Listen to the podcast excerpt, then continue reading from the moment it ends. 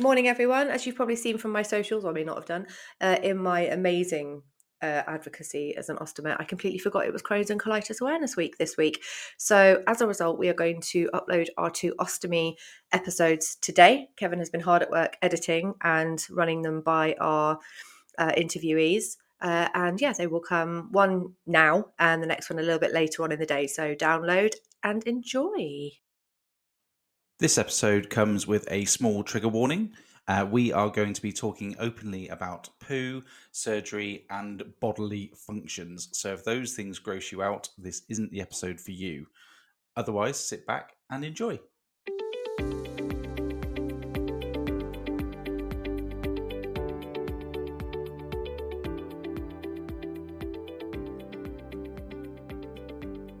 Well, hello. Hello. Listeners.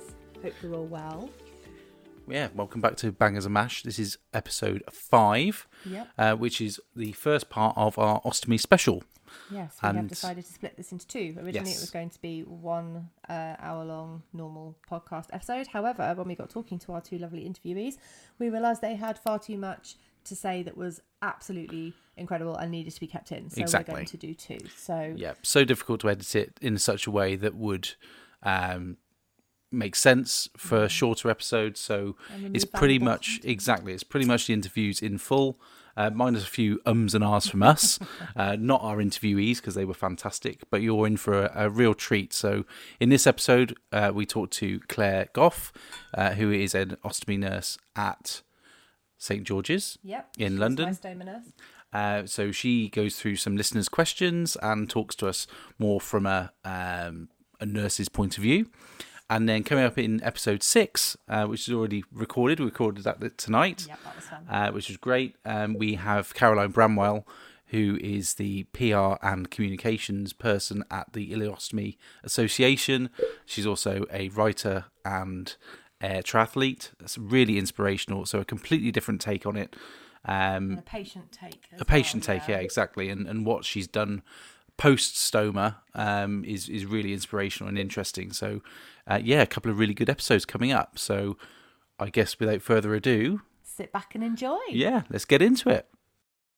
Hi everyone. So our first segment of the evening is going to be um, with Claire, who is my stoma nurse. I said she was technically my stoma nurse. I still say is. Um, but not just a stoma nurse, also a really, really close friend now. Um, Claire was um, the stoma nurse I saw when I had had my, um, was it my second stoma surgery? I can't remember if it was my second and then uh, my... First one, first one, because I remember um, stick of the dump. Oh, of course you do, yes, that's a very good point.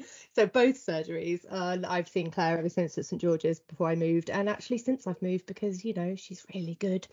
Um, so officially... Welcome to Bangers and Mash Chat, Claire. It's lovely to have you on. Oh, thank you. We're very excited for this episode because it's something yes. that's very close to my heart. Claire, if you want to make a, a, a short introduction of yourself, just tell us who you are, what you do, and and why you do it.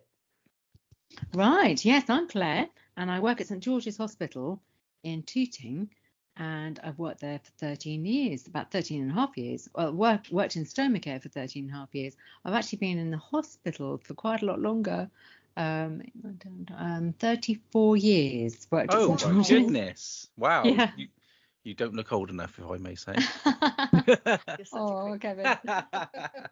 No way, thirty-four years. Wow. thirty-four years, yes. Um, so what, I get, uh, neuro is my background, actually. Neuro, um, like neurosurgery. I was a ward sister on a neuro rehab unit for eighteen years, and then I thought I was a acting matron, ward sister and continence advisor, all thrown into one in that role, and I really wanted to focus on one like special thing to do rather than all of those things thrown into one. So yeah. I I went to Saint George's urology clinic. I went to, got a job there as a clinical nurse specialist in urology. And with a continence, with a like a neurocontinence, so people who'd had strokes, M S, oh, okay. head injuries, that type of thing. And then mm-hmm. the it was a funded post, so the funding was actually withdrawn from all the posts in the country because the com- the company weren't making any they weren't make, making any money on it because we were getting people continent. So I didn't have a job at the time. So I was, my employment was protected at Saint George's, but they didn't know what to do with me. So they, they put me into stoma care, and I had oh, no right. experience. Yeah, I had no experience in stomas at all. I hadn't even seen, a, I think I'd seen one in a patient who was had, who'd had um, a stroke, and he was in our unit, and we, we had to change his bag for him, and we were struggling. We didn't know what to do. And that was my only experience. So I, I, they accepted my role. I quickly got up to speed, and and I, I got my, um, I did a course, and I read everything. I just, I, I used to say, can I see that patient? Can I see that patient? And I was, every evening I was, I was um, studying and, and reading stuff. And I took all the books home, and I was on the internet and in the library. And then they said, oh, there's a urology nurse post. You can apply for that because the funding's been agreed. Um, you can get back into urology. And I said, oh, I actually quite like it now. Can I stay where I am? So, yeah, that's how I got into it. Um, so, what, what, so what's made you stay with it for thirteen years? Oh, I just love it. It's um, I just love the patients. I love the the challenges and the different, and the, the fact that it's not just like one set of patients. It's everyone in the hospital. You can see babies, children, adults. One minute you can just be seeing a twenty-three week baby that's just had a stoma formed, and then suddenly you'll get um, a call to go to I T U or uh, A and E. It's pe- someone's been stabbed or shot, yeah. or they've they've fallen off scaffolding, or and they've they've impaled themselves, or that sort of thing. Like, and it's just so varied. Someone yeah. can come in to to the elderly care ward, and they've got a like someone the other day came in with brain metastases, so he had secondaries in his brain. He, he'd come into the neuro ward to have burr hole biopsies and to have um like holes made into his into his skull and biopsies, and I got a call to say his bags were his bags were leaking. So I went over there, and he had a huge hernia, massive hernia, and no one had dealt with that. So I said, right, we can deal with that. And he emailed me this morning. It was the best Monday morning ever to to to come into work to say, you're an angel. It's oh. fine. He'd been discharged. I discharged him with these new bags, and he was so happy. He said, I was really scared and I didn't know what to do, and the side the bags were just like one extra problem. And mm. so now we've got no more problems with the stoma bags. It must be really nice actually when patients take the time to come back to you, because I mean, a lot of the time it must very much be a case of, you know, oh, I'm in hospital, it's the nurses and doctors' jobs to treat me, they've done their job, lovely, I'm going home, wonderful. But it must just be really nice when people actually take the time to make you aware of what a difference you've made, oh, even yeah. though it is your job, I get that, but it's it's people's lives. I mean, for me, it was certainly like, It, it was probably the biggest part of my surgery, the surgery, obviously the surgery itself, but then it's it's all the aftercare of how you actually live, isn't it, with stomas? So yeah. it's a huge, huge role that you guys play and ongoing in our lives as well. And it's, I guess you're leaned on as well for all the frightening things that might occur. Absolutely, because sometimes, um, like for me, I'm the only one at Saint George's dealing with this little baby. He's just had his first birthday, his eleventh of November. And he, all his, he's a very complex baby, and all his treatment is, is going on at, at uh, Great Ormond Street. Everything, his surgical and his medical treatment, he's so complicated. But his stoma care is carrying on at Saint George's with me. And oh. he had a massive prolapse over the weekend, and his parents oh. phoned me today and went, Claire, we've had a massive prolapse, what do we do? So I emailed the consultant at Great Ormond Street. We're, actually, we've got to be first name terms now. And he's all booked up for next week for surgery. So we're the, um, I, I suppose we're like the, the common denominator. We're the, the we're the one person that's always going to be there. Yeah. Got a man who had um out of hospital. He's a twenty-two year old guy out of hospital cardiac arrest, and he had massive ischemia um throughout his body, and because of the, the cardiac arrest and the blood clots, and he had ischemia of his bowel. So he had um. bowel resection and a stoma, and I saw him in his card in his cardiothoracic days when he was over in the cardiothoracic I T U, and I saw him through to the um uh, right through to rehab and discharge. So every, like the physios were different, the O Ts were different, the, the nurses were different, but I was the one person yeah that followed him through. One constant. Yeah, I was there. He said, you've known me since I was unconscious. I went, yep. It's nice to have that, because you do, even when you're in hospital staying, you know, your nurse team changes, your doctors change on a daily basis. To have one constant is just really comforting.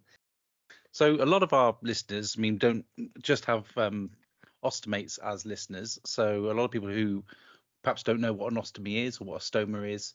Uh, could you explain the different types of stoma that are most common and yeah. why perhaps you would have them?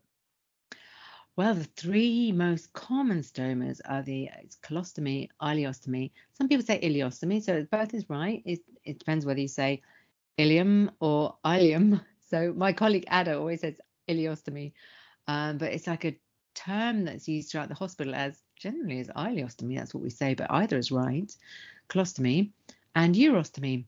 So it depends on the part of it's an opening through an organ out into the body, uh, out through the skin of the body. So it's um, so it's a like ostomy is uh, like stoma, stomy part of the word is uh, the stoma, which is a Greek word meaning mouth or opening. So that's the stoma part, and then ileo, colo, or uro is the part of the body it's from. Like colostomy is from the colon, ileostomy or ileostomy is from the ileum or the ileum, and and that's the small bowel. Colon is the large bowel, and the urostomy is um, the ureters plumbed into the a small piece of um, the small bowel, so a segment of the small bowel, and that is to replace the bladder. So the bladder is removed, and then these ureters are plumbed in to the small bowel, and then the bra- bowel's brought out through the skin as a stoma. I never knew that that's how the urostomy worked. Yeah. I had, I, I, for some reason, I thought it just went straight from the bladder, but then actually, how would that even work? Because yeah. you wouldn't be able to form a stoma from the ureter, would you? Brilliant. It's um, ileo-conduit is another word for it. It's um, like it's a, a conduit or a conduit, which is just really a passage, and it's it's amazing. And nobody actually realised that you could. They they didn't used to do so many of these surgeries because they didn't think. They just thought bowel, urine, you're going to get terrible infections, ascending mm. infections into the kidneys, but actually. Seems to sit nicely together, urine and b- yeah. bowel bacteria seem to be no, fine. Luckily for those people. That makes a lot of sense. I've I've heard the term J pouch used. What what is a J pouch? J pouch is when the um and some people have um if they've got ulcerative colitis and they have a pouch made out of the small bowel, and that's like a reservoir because it's all internal. It's basically like having a stoma bag but just inside your body, so the the bag on the outside is kind of basically made of your small bowel. I I know somebody, she's a girl who trained with me in my set. She's um a colorectal nurse at um the London, and her husband's got a pouch. She, that's not how she, that's not how he wasn't my patient, that's not how I met him, and he's got a J pouch or an S pouch, and um and that's like a it's it's it's really still in its sort of infancy in the great scheme of medical technology. You mentioned you had a patient with with hernia or with a yeah. hernia. Are there any other risks associated with having a stoma or, you know, day-to-day care of it? Well, one of the first things that sort of jumps out of my mind really is um sore skin. You gets quite sore skin, and that can be associated with maybe an ill-fitting stoma bag, a template not fitted properly, or the not um perhaps it's not the right bag for a patient. Like sometimes they've been given flat when they've been in hospital, and then actually the stoma gets really a lot smaller. And if they're not constantly reviewed, then that can start leading to leakage. And so many patients say they think it's normal. They said, oh, well, you know, you expect a leak um, occasionally. And I, no, I mean, maybe occasionally, but not. And some patients say, well, maybe about once a week or once a couple of times a week. You think, no, we try to aim to have no no leaks at all, because there are so many products out there that are going to be, well, there's going to be one that's suitable. Like this man I found on the um, neuro ward, I found him a, a, a bag that was suitable for him that he hadn't even wasn't even aware existed. It's a concave bag which fits over um, a hernia. So sore skin's a big problem. Um, high output. Sometimes you can get a high output, and some patients just never can, can, can control their outputs. Like they they don't loperamide doesn't work very well with them. Um, they can have an intolerance to loperamide, and sometimes they just um, are always going to have a high output, which means there's going to be an electrolyte in, electrolyte imbalance, So things like low magnesium, potassium, sodium, and then that can lead to all sorts of problems as well. So it's good. It's a good idea to try and control that the output if possible. Um, if not loperamide, sometimes codeine and electrolyte solutions like Saint Mark's solution, Dioralite. Those are all good standbys just to get the electrolyte the, in the right balance in the body. What is um, loperamide? Is it is it like a It, is it like a pill version of Dioralite? What is it, is it, does it bung you up? I've never really had to take it, but I don't really know what it is. It's an anti, anti-motility drug. So it actually works on the bowel to slow it down. So it slows down the, the, like the motility of the bowel, like think of it like mobility of the bowel, and it slows it down and it um, allows for absorption of the bowel contents. Oh, so if the bowels, sometimes that will happen naturally without the use of loperamide, and you can do that with um, electrolyte solutions and diet, things like a stodgy, starchy diet, low fibre, and that that can that can slow the output down. But loperamide acts sort of like an um, uh, artificial way, and codeine does the same thing.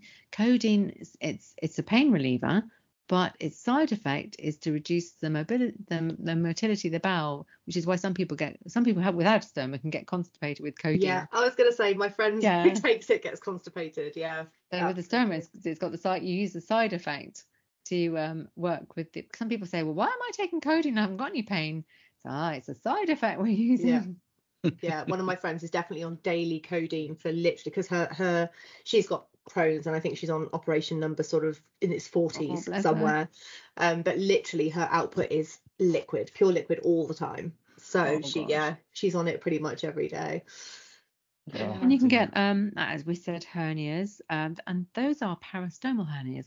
And the reason why they come about is because of the um, weakness in the abdominal wall, because there's a defect, because the, the bowel's being brought out through all the layers, through all the peritoneum and, and all the um, muscle layers out to the, to the skin. You've got that defect in the muscle wall, so you haven't got um, a good strong muscle layer that's um, completely intact. So you've got that that little defect you've got to be really aware of, like trying not to lift anything that's too heavy and keeping your weight down. Excessive weight can cause um, problems with the, with the hernias. And um, as I say, lifting heavy heavy items. It just, some patients just, you see them, they come into the clinic like, oh dear, what happened here? Big hernia. And a prolapse, you get a prolapse of the stoma. Um, most and that like, so like trumpets out, or trom- trombone, I think the instrument is. It's so like you get a, um, and it just like tumbles out and you just get quite a length of bowel hanging out of the body. And retraction, that's like the opposite. That will just like drop in, and it just sometimes it, you just get completely flushed stoma. And for each of those problems, we've got bags that will suit them, uh, suit patients, that we just rummage about in our cupboard until we find the right bag. I like, have to be honest, actually, like prolapse is one of the things I'm most frightened at. It hasn't happened, but I see like the biggest one online where people try and sort it out is by dumping a bag of sugar on it. Um, and I saw that um, recently when I, I suppose you've seen Adele, the lady, the famous. Um, yeah. Uh, so she did the same thing, and she dumped a bag of sugar on it because that's what loads of people said to her to try. But then a stoma nurse came into her D Ms and said, don't do that, go to hospital. So it's kind of a bit sort of conflicting about whether you should use sugar or not. Interesting you should say about Adele, because she was the keynote speaker at the uh, Association of Stoma, Stoma Nurses conference earlier in the year. And she said that she has leaks most days. So Helen was desperate to get up and go, let me sort that out. Oh, did she get it sorted then in the end? Because she's on the, um, I'm pretty sure she's on the um, M I Os. Yes, she is. Yeah, she is. And and I, we just, Heather just saying, I just want to see her and just like try and sort out the leaks. Because that was one of the key things that jumped out. But talking about the sugar, um, the little baby that um, is being operated on next week, he had about, what was it? They it was in inches, eight to ten inches of bowel. He's only a little, a little tiny, well, he's one wow. year old baby, and he's not really developed for a year. Oh. About eight to ten inches of, of bowel. And what they did, they added, they put dextrose-soaked gauze on his abdomen, and then um, cling film, and wrapped that up, and waited for that to sort of start reducing. They were so scared, like, we do not want to have to deal with this problem. We don't want to have to operate. We want, we rather get this bowel back in. because there were no beds at Great Ormond Street, so it had to be dealt with at the Evelina. And but he's got kidney problems and lots of other problems that nobody really wanted to operate with those those issues going on. So they managed to get the bowel back in. They sort of like gently eased it back in. Sometimes we say to patients, just put sugar in your stoma bag, and that can help. It does actually, anecdotally, it does actually help to get the, the stoma small. It, it's sort of, it's a bit like um, an aubergine when you put sugar on or, or salt on, and it just draws out the fluid. And it just draws out the fluid and makes it, um, it's like an osmosis, osmotic reaction. It draws out the fluid and then it makes it smaller and easier to actually ease in. But you have to be so careful that you don't ulcer the stoma. You have to be really, really gentle so you don't sort of like damage the stoma when you're trying to ease it back in again. So Ellie's stoma is called Rosie. Um, I know of one called Squishy. um have you got have you heard any other yes, fun names, names or is there are there really, really common names? names Bubbles, um and ex-boyfriends. We've no yes. we had one had one called Dave and uh, Dave the Stoma. Dave the Stoma, that's Dave fantastic. The Stoma. And we said, why Dave? Ex-boyfriend, he's a I've heard that so many times. That's, that's brilliant. brilliant. That's so good. And then this this patient had a mucus fistula. Um, that was that was John. Why, why John? Dave's best friend. Brilliant. Oh, that's so good. I love that so much. We had I someone like, call... I think my favourite ever had been somebody calling theirs Storm Pooper. Oh, Storm Pooper. And we had the regulars like Winnie and Winnie the Pooh oh, and Winnie Pooh. The... Yeah. And Winnie like Winnie the Pooh and. Um, there's there was also one oh this was a this is such a funny story. Oh, this is a young fourteen year old girl, and I went up to see her, and she said to me, um, "I've named my stomas." And I went, "Okay." She had two. She had a, a mucus fistula and a, and a, a and ileostomy. And I said, "Oh, so what are they? Gary and Jimmy?" And I said, "What what's behind Gary and Jimmy?" And she'd had a whole she had a whole scenario around Gary and Jimmy, and they were a couple of rogues. And I said, so, and they're always getting, getting into trouble, always. Gary was the stoma, and he was always chucking up, and he was always, in her words, and he was Larry, that's her word too. Aww. And I said, oh, okay, and Jimmy, she, yeah, he's a bit dim. He was like, mucus fistula, like, yeah, what should we do now, Gary? And then I, after the weekend, I came in, she said, they spent the weekend in jail. She said, they got in a fight. And oh, this lot, this amazing, and she told the, The um, gastroenterologist, they came to see, this girl's got Crohn's, and the gastroenterologist came to see her and said, um, how's how's the weekend? She and we were in. Everybody was introduced to Gary and Jimmy. Oh, that's so lovely though, because I mean that just helps you cope, doesn't it, as well? If yeah, and she copes so well. That she, young forty-nine, she's really like, yeah, I'm fine with this. I'm okay. Oh, good girl. I love stories like that. Yeah, yeah. Gary and Jimmy. It's not always like that, isn't it? I mean, you, obviously you, you're going to see people who are just not coping at all. Like, is that is that quite difficult to deal with? It's a bit rabbit, rabbit in the headlights, yeah. They, and they, they hate us as well. Like, we turn up and it's like, oh no, you. Like, we're the worst people in the world, because some people say, oh great, you're here because it means I'm going to get a, a bag changing practice. Or the other thing is like, I've got to face up. I've got a stoma because you're here. You you're going to make me change the bag. You're going to make me make me. And one man, I think it was five days with his eyes shut. Every day, every time I saw him, his eyes were shut. And I said, when are you going to open your eyes? I'm not yet. I'm not opening my eyes yet. And that, then now he's he's he's like you, Ellie's decided not to have reversal. He's playing football, rugby, and he's Brilliant. A different man. And I still remember those like eyes shut. I don't want to know this.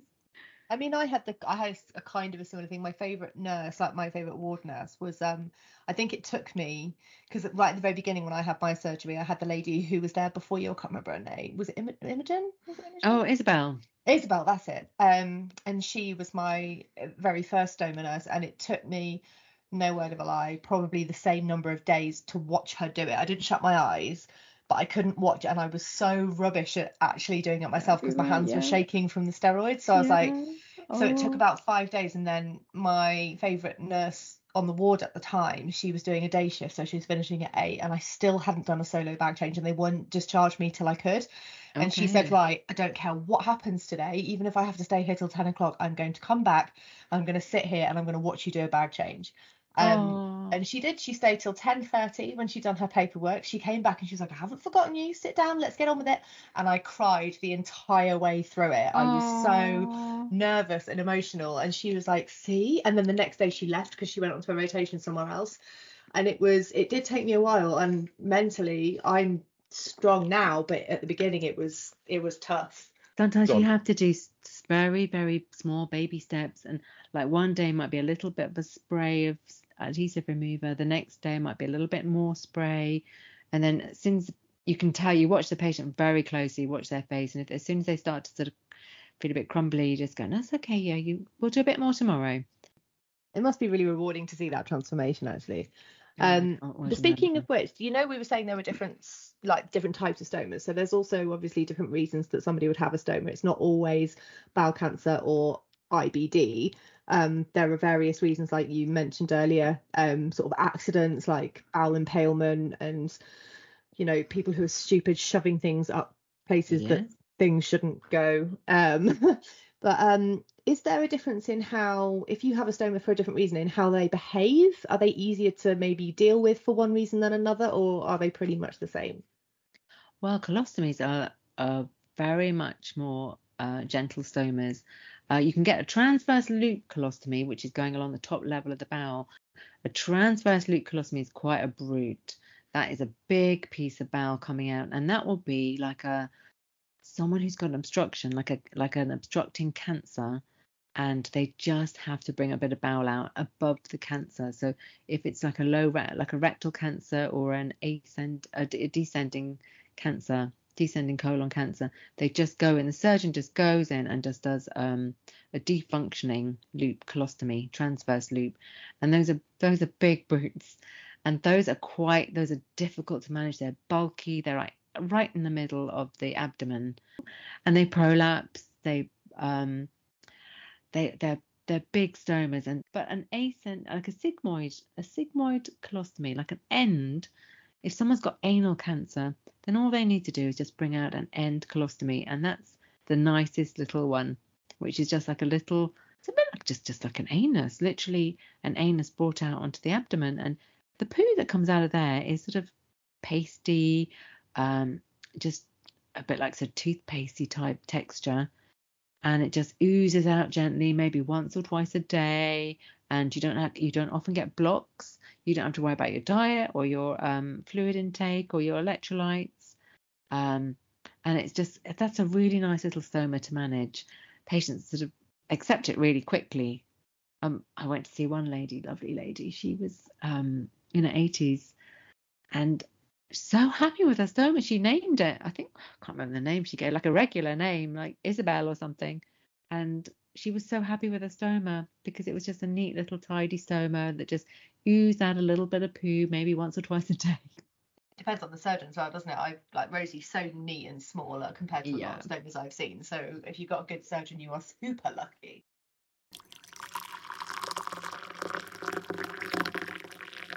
Uh, we've had a few uh, questions come in, um, okay. which is really great. Uh, so a couple of those to pose to you, if you don't mind. Um, the first one is, uh, I've got a P G. I've had a P. I've had P G a few times and heard it can be really dangerous. Is that true?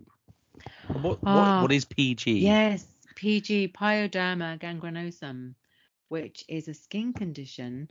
Um, it's like an auto. Often it's autoimmune. It's for people that have. People with Crohn's and ulcerative colitis are more susceptible to that. They are more at risk. Um, and also you can get it with people who haven't got stomas. They can get like ulcers on their legs. They can get um, anywhere really where there's a little wound. If it starts off as, as a little wound, it can just develop into a larger area. Now, people who've got stomas, it's mainly because there's a weakness or some sort of sore area, which can start off. It looks a little bit like um. a little red bump to start with, like a small bump, and it just develops and opens out into quite a big ulcer. Um, if it's reported quite quickly, we can deal with it. So it's like a small ulcer to start with, and it can just, just get develop. It can just develop a little bit more quickly. Now there's, there's certain characteristics of pyoderma gangrenosum, and it's exquisitely painful. And that's one of the things we ask our patients.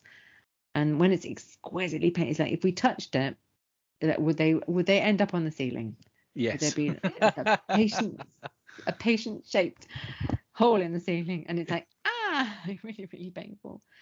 If it's um it's a little purplish, it's it's like um there's like a, where the ulcer is, it at the edge of the ulcer, it's like slightly purplish, and that's a distinctive feature as well.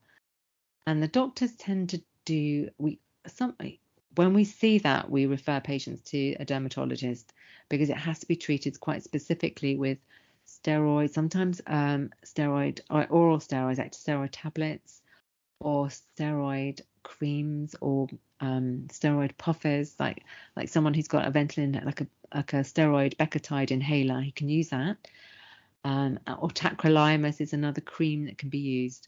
And so we don't let it get out of hand. If we see it, we we instantly we're we're on it to to um, refer somebody to a dermatologist, so it can be properly diagnosed. And I mean, it's not always easy to diagnose it. It tends to be more um, ruling out other things before, when you until you, then you eventually do get the diagnosis. But it, the main feature is like so painful.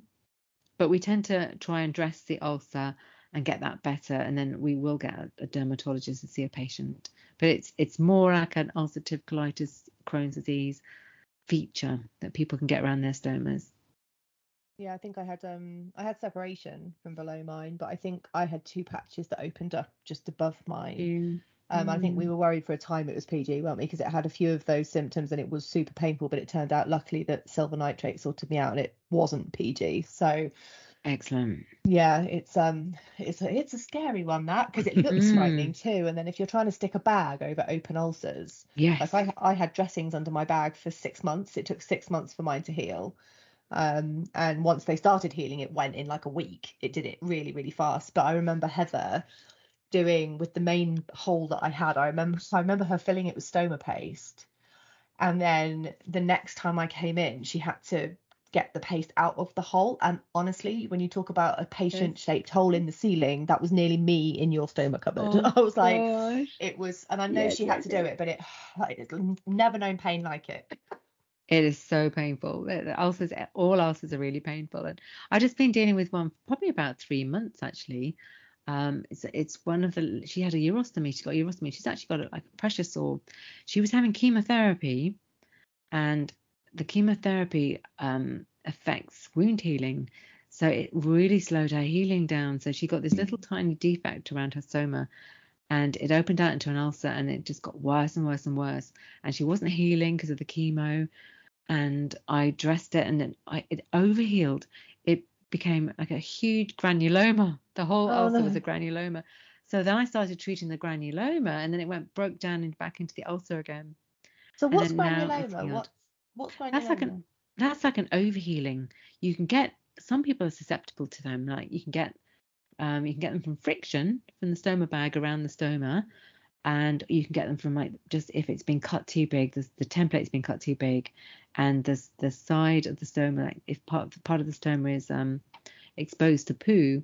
Uh, that skin and like the muco, we call it the mucocutaneous junction, that that the part of the, the stoma and the the skin, that junction, if that is rubbed or you get lots of poo exposing it, then you can you could um you can get granulomas.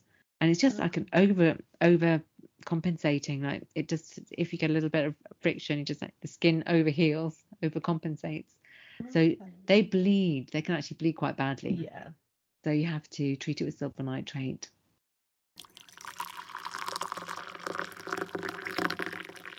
Um, I've got another one here. So uh, touching on one of your patients who now plays rugby and so on and so forth, it says, uh, I'm really active and want to carry on after my surgery. How can I best support uh, my stoma? That's fantastic that they're going to, yeah, they want to still be very, very active. Have they actually got, they've got the stoma at the moment? They, yes. Right, yeah, so exercise is brilliant. We always say start off gently. Uh, walking is a is a really, really good exercise. So in the in the first early days, exercise uh, by walking. We always say to patients, when you're going for a walk, always remember you've got to come back again. So don't like walk until you're exhausted, because you've got to get back. So walk sort of to you think, oh yeah, maybe this is probably about halfway, and then walk back. But there's there's a real, I went on a study day, two day study day, and about exercise, and there's a really good, what is she? She's a clinical exercise um, special, specialist called Sarah Russell, and she is fantastic. She is, she's got a stoma herself. She's got an ileostomy, and she's had a really complicated like bowel history. I don't think she's had Crohn's or colitis. I think it's just um, problem. I can't remember the full details. She doesn't say it on her website, but I did have a. Um, I'm always looking at her website because I, I recommend her to patients all the time, and she does lots of. Um, she's written a book about exercise, and I think it's a bestseller. And exercises after bowel surgery. after um, bowel surgery for cancer, when people are very scared about starting to rehabilitate. And she she gives lots of advice about how to move and how to exercise, how to lift things, how to prevent hernias. She does a lot about um, hernia prevention. So for exercise, and a lot of my patients, they do a lot of running now. I've, one girl, she came in and she said her running, running was her, her release. And we'd, we'd like, she had a stoma, she had about, she had anal cancer. She was only young, she had anal cancer. So she had a colostomy, but she wasn't allowed to run because the wound was still healing. healing. So she was getting more and more depressed because she was relying, she was like really upset because of everything that had happened, but she had no release. So she couldn't run. And the whole family were getting distressed with it, with it all, with, with her low mood. And eventually the doctor said, right, yeah, you now can run. So she was a new woman. Oh. So she came in saying, I can run, I'm fine now. Oh, bless her. I had, um, I think straight, I, I'm a runner for that reason, mental health wise for me. But I did, um, I remember doing Pilates gently after I was able to, because it That's obviously good. Strengthens your core, which obviously can, you know, prevent hernias and prolapses and stuff. Um, and I remember, I remember being like taught about, you know, like the um support belts and stuff like that, and I tried using them, but I just found that it made me leak, because if I put anything tight over Rosie, she just throws a tantrum. So I just ended up using kind of like support underwear kind of thing rather than an actual belt. I just put on tight underwear, and uh, my leggings have all got wide tight waistbands to just hold her in. But I always remember being told as well things like holding your tummy in when you're going to cough or sneeze, and I still I still do that to this day. It's just, you know, to prevent anywhere possible anything coming out that shouldn't be coming out. It's a good idea actually, because that's another reason you can get um peristomal hernias is if someone's got like um flu, coughs, colds, that that that um increased intra-abdominal pressure can cause uh, that's why babies get them a lot, because they don't actually have that abdominal core strength. Mm. And it's it's underdeveloped. So in in um older people it's, it's more developed, but it can still become really vulnerable when you're coughing and sneezing. And so we always say keep your immune system like healthy and keep well and trying to avoid coughs and colds.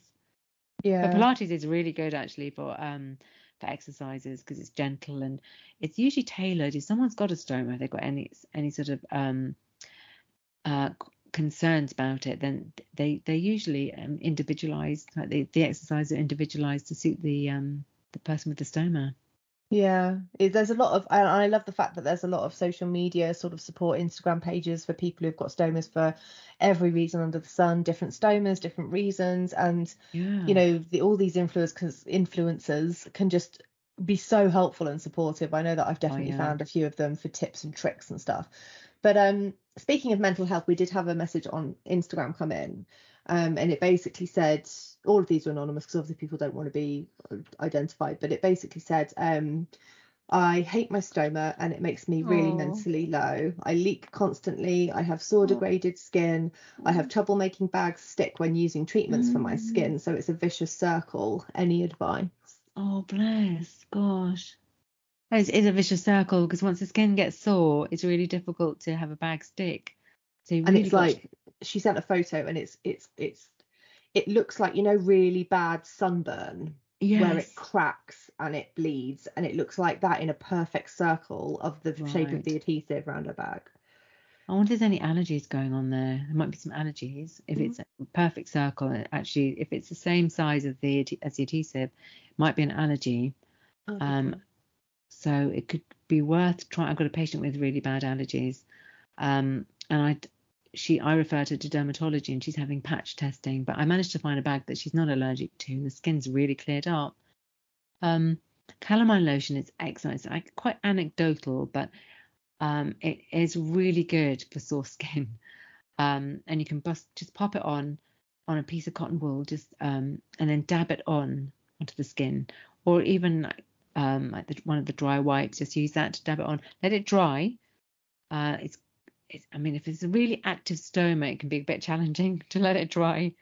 Um, mm. It's best to try and let it dry to like a pinky chalky colour, and then that can really help take the burn out of that skin.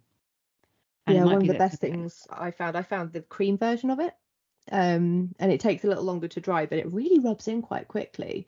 And I find that if I have a leak or if I'm sweaty in the summer and my skin flares underneath, that's really useful as well. I think that was one of the ones you taught me. Um, calamine has been a, a skin saver. Yeah, calamine. Can, can it be down to wrong bags, do you think? Like sometimes, as in, yeah. Oh, it's absolutely the wrong bag. Like, sometimes people persevere with a flat. They don't realise there are different bags out there. Sometimes we find that um, the contours change. Like people put on weight or they lose weight and they get creases where they didn't have creases before. And sometimes all you need is a naughty little crease. And that is that causes all sorts of trouble. So we have we have to use accessories like strip paste, um, like a bit of hydrocolloid ro- rolled up into that crease. Um, you can get different levels of convexity. You can get hard, soft, firm, uh, deep, light, all different types of convexity, and that can be, you can try that. And sometimes it's you need there's a convex seal, a lovely convex seal. Uh, those are those I call them my secret weapons. Those those convex seals. I just say, right, out comes my secret weapon. And the amount of times that people say, no more leaks.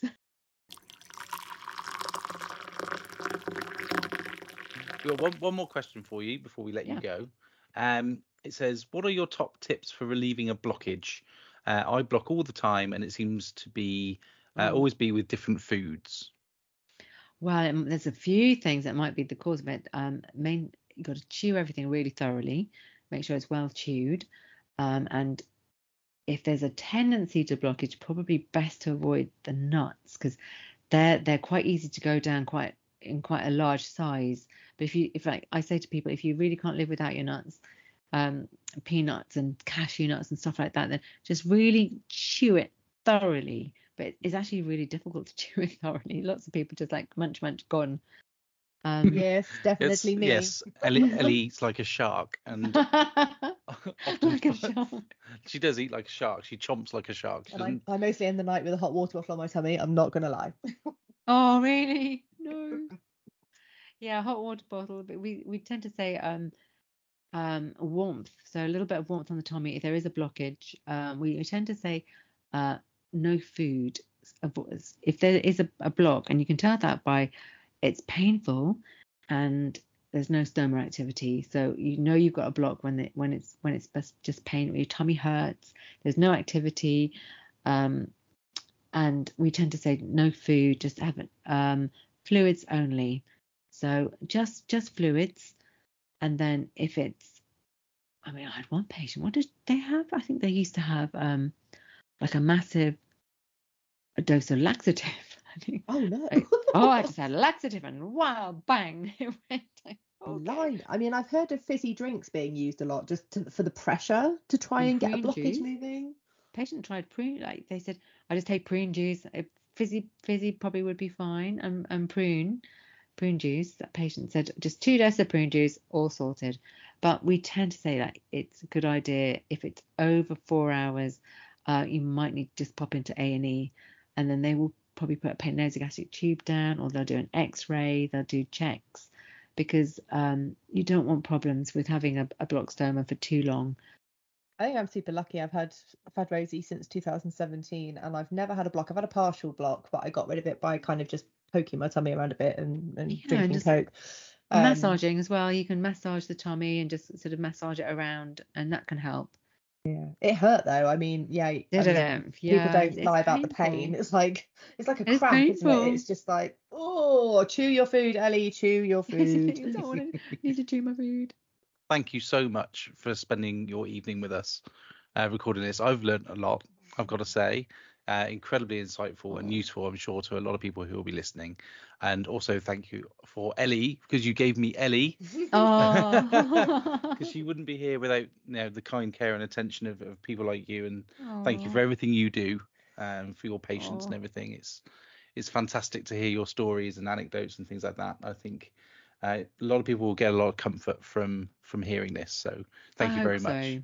So on the last note, if we, you could say the biggest thing that you love about your job, what would it be? Oh, my patients, definitely, one hundred percent. Mm. I, lo- I look, do you know, I love getting into work on a Monday morning because I think I want to see how they all are. I want to go around the wards and say, how's it been? What happened? How was your weekend? And you just can't wait to get out of the office in the morning to sort of, that thing I tried on Friday, has it worked over the weekend? You're desperate to go and and I really, Aww. I was, I didn't get that Monday morning feeling. I, soon after joining the department, when I was still like, I hate this job, I don't know about, I, I just, I thought, I want to go and see the patients, go and see what's, what's going on with them. I love and people that. like I love- you, Ellie, and people that just keep coming back, and we see them. We, we're so lucky that we've just got, we know patients for such a long time. Like the whole time they got a stoma, they're our patients. Yeah, and now we're just friends. Yeah, it's so great. I, I love that. I absolutely love it. Well, and thank you for inviting me. I've really enjoyed it. That's been great. Thank you. Thank you. Well, how incredible was that? I absolutely adore that lady. She is a friend, as you heard, as well as my stoma nurse. And I mean, that was just amazing. Loved her for answering those questions. I hope you guys found it useful. Anyone struggling, any anyone had any questions, I hope that those were answered well for you. And thank you for sending them in. Um, we will be speaking to Caroline for the next episode, as Kevin said.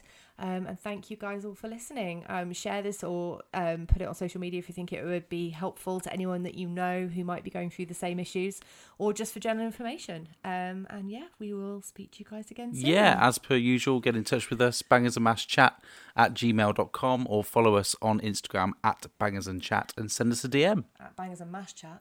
At bangers, what did I say? Just bangers and chat. You missed out the mash. Bangers. That's the best bit. The mash is the best it, bit. It is your mash. To be fair, it, it I make good mash. Make good mash. Yeah, but no, um, thanks for listening. Fantastic episode, yeah. and uh, yeah, speak to you again soon. Bye.